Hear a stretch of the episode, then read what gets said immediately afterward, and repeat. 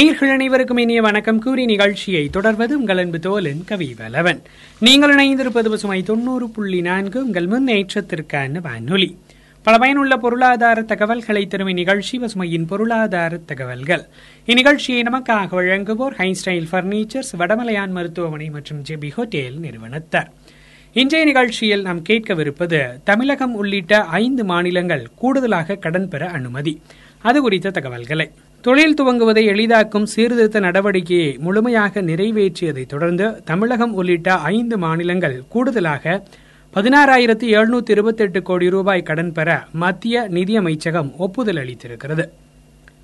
எளிதாக தொழில் துவங்குவதற்காக மத்திய அரசு கொண்டு வந்துள்ள சீர்திருத்த நடவடிக்கைகள் நிறைவேற்றும் மாநிலங்களுக்கு கூடுதலாக கடன் பெற அனுமதி அளிக்கப்படும் என மத்திய அரசு கடந்த மே மாதம் அறிவித்தது. இந்நிலையில் தமிழகம், தெலுங்கானா, ஆந்திரா, கர்நாடகா மற்றும் மத்திய பிரதேசம் ஆகிய 5 மாநிலங்களிலும் மாவட்ட அளவிலான வர்த்தக சீரமைப்பு திட்டம் செயல்படுத்தப்பட்டது உறுதி செய்யப்பட்டுள்ளது. இதையடுத்து இம்மாநிலங்கள் கூடுதல் கடன் பெற மத்திய நிதி அமைச்சகம் அனுமதி அளித்திருக்கிறது.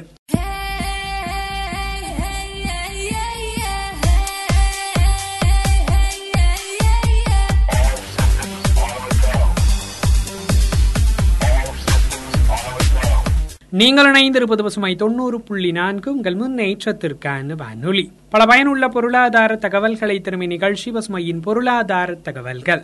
இந்நிகழ்ச்சியை நமக்காக வழங்குவோர் ஹை ஸ்டைல் ஃபர்னிச்சர்ஸ், வடமலையான் மருத்துவமனை மற்றும் ஜேபி ஹோட்டல் நிறுவனத்தார். இன்றைய நிகழ்ச்சியில் நாம் தொடர்ந்து கேட்கவிருப்பது தமிழகம் உள்ளிட்ட 5 மாநிலங்கள் கூடுதலாக கடன் பெற அனுமதி அளிக்கப்பட்டுள்ளது, அது குறித்த தகவல்களை.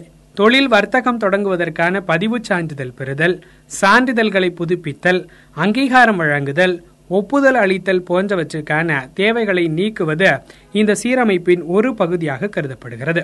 இதுகுறித்து மத்திய நிதியமைச்சகம் வெளியிட்டுள்ள அறிக்கையிலிருந்து கொரோனா வைரஸ் பரவலால் பாதிக்கப்பட்டுள்ள மாநில அரசுகளின் கூடுதல் நிதி தேவையை நிறைவு செய்ய கடந்த மே மாதம் முடிவு செய்யப்பட்டது. இதன்படி மாநில அரசுகள் தங்கள் மொத்த உள்நாட்டு உற்பத்தியில் 2% நிதி பொறுப்பு மற்றும் பட்ஜெட் மேலாண்மையில் 3% கடன் பெற அனுமதி அளிக்கப்பட்டது.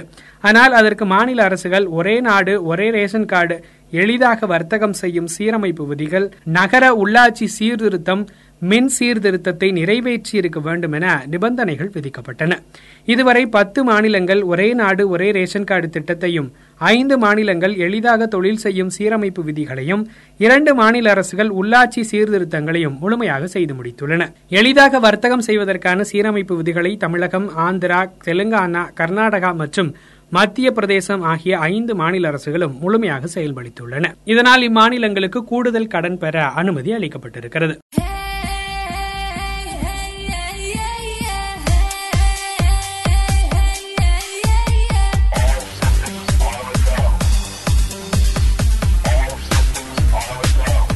நீங்கள் இணைந்திருப்பது பசுமை 90.4 உங்கள் முன்னேற்றத்திற்கான வானொலி. பல பயனுள்ள பொருளாதார தகவல்களை தரும் இந்நிகழ்ச்சி பசுமையின் பொருளாதார தகவல்கள். இந்நிகழ்ச்சியை நமக்காக வழங்குவோர் ஹை ஸ்டைல் ஃபர்னிச்சர்ஸ், வடமலையான் மருத்துவமனை மற்றும் ஜேபி ஹோட்டல் நிறுவனத்தார். இன்றைய நிகழ்ச்சியில் நாம் தொடர்ந்து கேட்கவிருப்பது உலகின் பணக்கார வங்கியாளராக உதய் கோட்டக் முன்னேற்றம், அது குறித்த தகவல்களே. கோடக் மஹேந்திரா வங்கியின் நிர்வாக இயக்குநர் உதய் கோட்டா உலகின் மிகப்பெரிய பணக்கார வங்கியாளராக உருவெடுத்திருப்பதாக ப்ளூம்பெர்க் பில்லியனஸ் பட்டியலில் தெரிவிக்கப்பட்டுள்ளது. உதய் கோட்டக்கின் சொத்து மதிப்பு 1.18 லட்சம் கோடி ரூபாய்க்கும் மேல் இருப்பதாக இப்பட்டியலில் குறிப்பிடப்பட்டுள்ளது. தற்போது 61 வயதான உதய் கோட்டக் வங்கியாளராக மாறியிருப்பது ஒரு விபத்தால்தான். அவருக்கு 20 வயது இருக்கும்போது கிரிக்கெட் பந்து தலையில் பட்டு கிட்டத்தட்ட உயிரிழக்கும் அபாயம் நேரிட்டது. இந்த விபத்தால் கிரிக்கெட் வீரராகும் எண்ணத்தை கைவிட்டு கடைசியில் வங்கியாளராக மாறிவிட்டார். உதய் கோட்டக் குஜராத்தை சேர்ந்தவர். நண்பர்கள், உறவினர்கள் உதவியுடன் 1985இல் 30 லட்சம் ரூபாய் முதலீட்டுடன் ஒரு முதலீட்டு நிறுவனத்தை துவக்கி ஆரம்ப புள்ளிக்கு அடித்தளமிட்டவர். அது மகேந்திராவின் கூட்டு வரை கொண்டு வந்து சேர்த்திருக்கிறது. பின் ரிசர்வ் வங்கியின் அனுமதியை பெற்று 2003இல் ஒரு வங்கியாகவும் உயர்ந்தது. தற்போது உலக பணக்கார வங்கியாளர்களின் பட்டியலில் உதய் கோட்டக் இடம் பிடித்திருக்கிறார். இன்றைய நிகழ்ச்சி இடம்பெற்றக்கூடிய கருத்துக்கள் யாவும் ஐக்கிய நாடுகள் சபையின் நீடித்த வளர்ச்சிக்கான இலக்குகள் இலக்கியம் 9 தொழில் கண்டுபிடிப்பு மற்றும் உள்கட்டமைப்பு மேம்பாட்டின் கீழ் வருகிறது.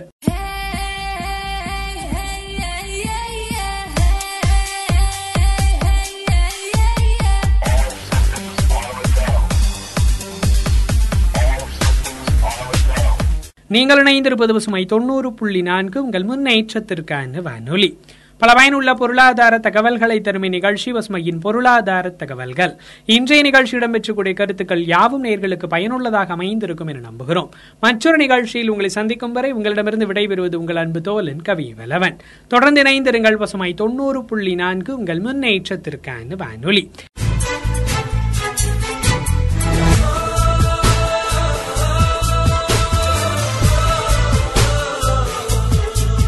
வணக்கம் நேயர்களே. பசுமை 90.4 உங்கள் முன்னேற்றத்திற்கான வானொலியில் இது பசுமையின் உரிமை உலக தகவல்கள். இன்றைய நிகழ்ச்சியில் தேர்தலும் வாக்குறுதிகளும் குறித்து அலசப்போகிறோம். தமிழகத்தில் தேர்தல் திருவிழா தொடங்க உள்ளது. வழக்கம் போல இந்த தேர்தலிலும் அரசியல் கட்சிகள் நாங்கள் வெற்றி பெற்றால் அதை செய்வோம் இதை செய்வோம் என்று வாக்குறுதிகளை அள்ளித்தளிக்க தயாராகி கொண்டிருக்கிறார்கள். ஆனால் பொதுவாக தேர்தல் வாக்குறுதிகள் எல்லாம் நிறைவேற்றப்படுகிறதா? அப்படி நிறைவேற்றப்படவில்லை என்றால் அந்த ஆட்சியை நீக்க சட்டத்தில் இடம் இருக்கிறதா? அல்லது அந்த ஆட்சியாளர்கள் மீது நடவடிக்கை எடுக்க முடியுமா? ஒவ்வொரு முறையும் நல்லாட்சி அமைய வேண்டும் என்று நாம் நினைத்தாலும் நம்மால் என்ன செய்ய இயலும் என்று ஒதுங்கி போகும் பெரும்பாலான சதவீதம் வாக்காளர்கள் இந்த தேர்தலில் விழித்துக் கொள்ள முன்வர வேண்டும். ஏனென்றால் ஒவ்வொரு ஓட்டும் ஒவ்வொரு துப்பாக்கி தோட்டாவுக்கு சமம் என்றார் மால்கம் எக்ஸ். அப்படிப்பட்ட தோட்டாக்களை நாம் நோட்டாக்களாக வீணடிக்கலாமா? அல்லது நோட்டுகளுக்குத்தான் விற்கலாமா? உலக பொருளாதாரத்தில் இந்தியாவின் பங்களிப்பு 35%. ஆனால் இந்திய பொருளாதாரத்தில் பெண்களின் பங்களிப்பு அதைவிட அதிகமாம். அதனால் பெண்களே கொஞ்சம் யோசிப்போம். இதுவரை மௌனிகளாக இருந்தது போதும். இனி எப்படிப்பட்ட ஆட்சி வேண்டும் என்பதை முடிவு செய்வோம். அரசியல் கட்சிகளுக்காக சில நள்ளிரவு இளம்பெண் ஒருவர் நகைகள் அணிந்து தனியாக ரோட்டில் நடக்க முடியும் என்றால் அதுதான் உண்மையான சுதந்திரம் என்றார் மகாத்மா. ஆனால் பால்மனம் மாறா குழந்தைகளுக்கும் பாலியல் வன்கொடுமை தொடர்கின்றன. இதை காணும் பொழுது நெஞ்சு பொறுக்குதில்லையே. அவர்களுக்கு என்ன தண்டனை கிடைக்கிறது? அத்தகைய கயவர்களின் கதையை அப்பொழுதே முடிக்க வேண்டாமா என்கிறார்கள் சிலர். அதுபோன்ற கயவர்களுக்கு கொடுக்கப்படும் தண்டனை மற்றவர்களை கதிகலங்க வைக்க வேண்டும். பெண்மையை குதரும் கழுகுகளின் கூடாரம் மாளிகை என்றால் அவர்களை மகான்களாக்கி காணிக்கைகளை வாங்கி காப்பாற்றும் அரசுகள் நமக்கு வேண்டாம். இது மாற வேண்டும் என்று உள்ள உறுதியேற்போம் என்கிறார்கள் சமூக ஆர்வலர்கள்.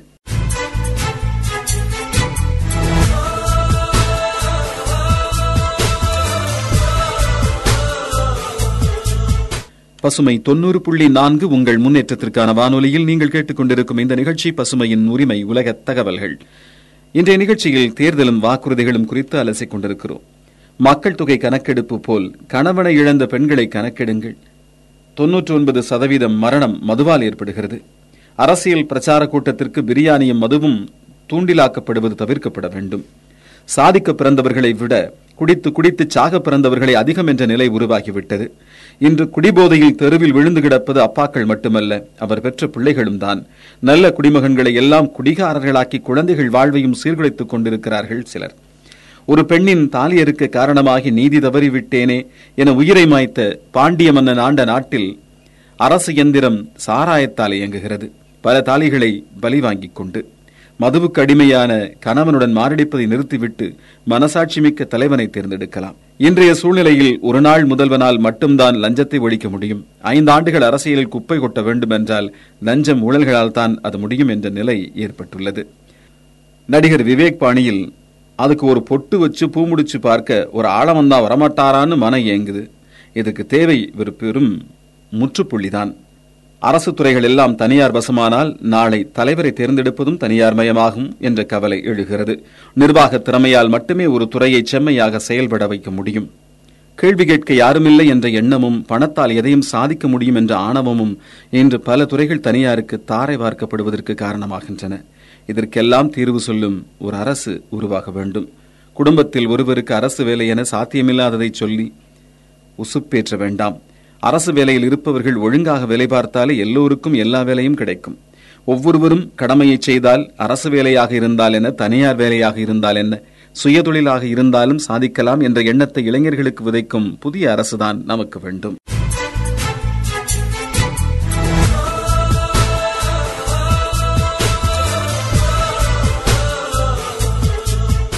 பசுமை 90.4 உங்கள் முன்னேற்றத்திற்கான வானொலியில் நீங்கள் கேட்டுக்கொண்டிருக்கும் இந்த நிகழ்ச்சி பசுமையின் உரிமை உலக தகவல்கள். இன்றைய நிகழ்ச்சியில் தேர்தலும் வாக்குறுதிகளும் குறித்து அலசிக் கொண்டிருக்கிறோம். நம் ஊரில் மட்டும்தான் மழை வந்தாலும் பிரச்சனை, வராவிட்டாலும் பிரச்சனை. வந்த நீரை சேமிக்க வழி இல்லை, அந்த நீர் போவதற்கும் பாதை இல்லை. மழை வரவில்லை என்றால் இன்னும் அதோ கதிதான். குழாயடியில் பெண்கள் சண்டை போடுகிறார்கள் என்று கிண்டல் செய்ய தெரிந்தவர்களுக்கு நீருக்காக நடக்கப் போகும் 3ஆம் உலகப் போரின் டீசர்தான் அது என புரிந்து புதிய அரசு அதற்கான திட்டங்களை கொண்டு வர வேண்டும். இதுவரை கூறியவை அனைத்தும் பெரும்பாலான மக்களின் உள்ள குமுறல்கள். இன்றைய சூழ்நிலையில் தமிழக மக்கள் எதிர்பார்ப்பதெல்லாம் இவைதான். தேர்தல் நேரத்தில் வீரவசன வாக்குறுதிகளை கொடுத்துவிட்டு வெற்றி பெற்ற பின் அதை செய்யாவிட்டால் என்ன செய்வது என்ற கேள்வி எழும். எனவே வாக்குறுதிகளை பேச்சாக மட்டும் கொடுக்காமல் எழுத்துக்களாக்கி பத்திரங்களில் எழுதி பதிவு செய்து கொடுக்க அரசியல் கட்சிகள் முன்வர வேண்டும். அதில் வாக்குறுதிகளை நிறைவேற்றாவிட்டால் மக்கள் எடுக்கும் முடிவுக்கு கட்டுப்படுவதாக உறுதியும் அளிக்க வேண்டும். குற்றம் இலனாய் குடி செய்து வாழ்வானை சுற்றமா சுற்றும் உலகு என்ற வள்ளுவனின் வாக்குக்கு ஏற்ப யாருக்கும் எதற்கும் அடிபணியாத மக்களாட்சிக்கு மட்டும் தலைவணங்கும் ஒரு ஒப்பற்ற தலைவர் வேண்டும் என்பதையும், அதை கொடுக்கும் கட்சியை தேர்வு செய்யவும் மக்கள் தயாராகி இருக்கிறார்கள். சீர்திருத்த வாக்குறுதிகளை பதிந்து தரும் கட்சிகளுக்கு மட்டும் சிந்தித்து வாக்களிப்பது ஒவ்வொருவரின் கடமை. பசுமையின் உரிமை உலக தகவல்களுக்காக கதிரவன்.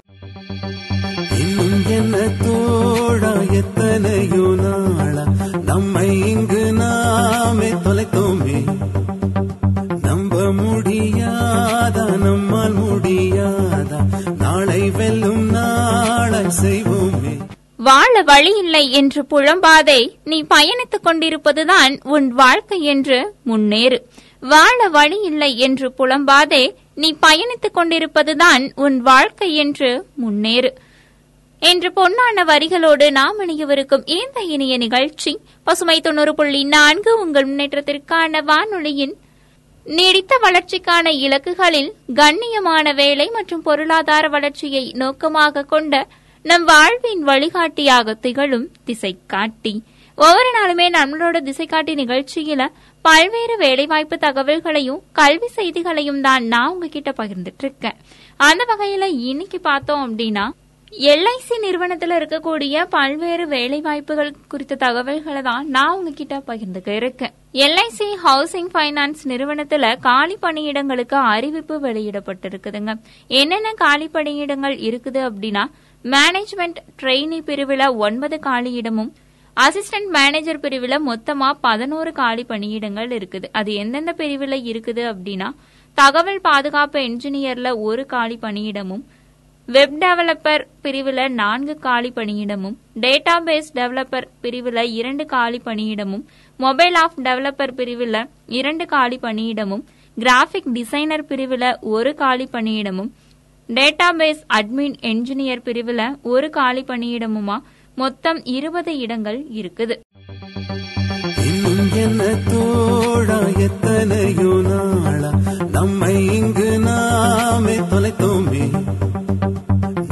முடியாதா நம்மால் முடியாதா, நாளை வெல்லும் நாளை செய்வோமே. பசுமை 90.4 உங்கள் முன்னேற்றத்திற்கான வானொலியில் நாம் இணைந்து கேட்டுக்கொண்டிருக்கும் இந்த இனிய நிகழ்ச்சி நம் வாழ்வின் வழிகாட்டியாக திகழும் திசைகாட்டி.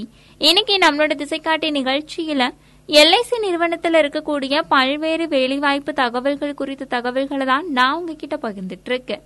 பல்வேறு பணிகள்ல பல்வேறு காலி பணியிடங்கள் சொல்லியிருக்கிறாங்க.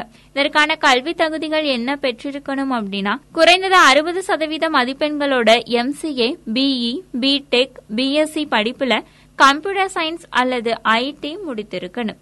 இதற்கான வயது வரம்பு என்ன அப்படின்னா, 1/12/2020 அப்படிங்கிற அடிப்படையில மேனேஜ்மெண்ட் ட்ரெயினி பிரிவுக்கு 24 வயதிலிருந்து 30 வயதுக்குள்ளேயும், அசிஸ்டன்ட் மேனேஜர் பிரிவுக்கு 25 வயதுல இருந்து 30 வயதுக்குள்ளேயும் இருக்கணும்.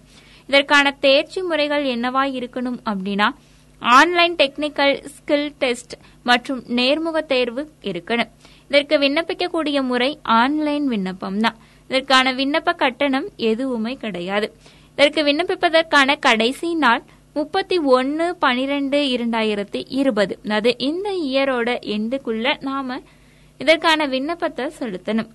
இது குறித்த மேலும் விவரங்களை அறியலாம் www.lichousing.com அப்படிங்கிற இணையதள முகவரியின் மூலமா.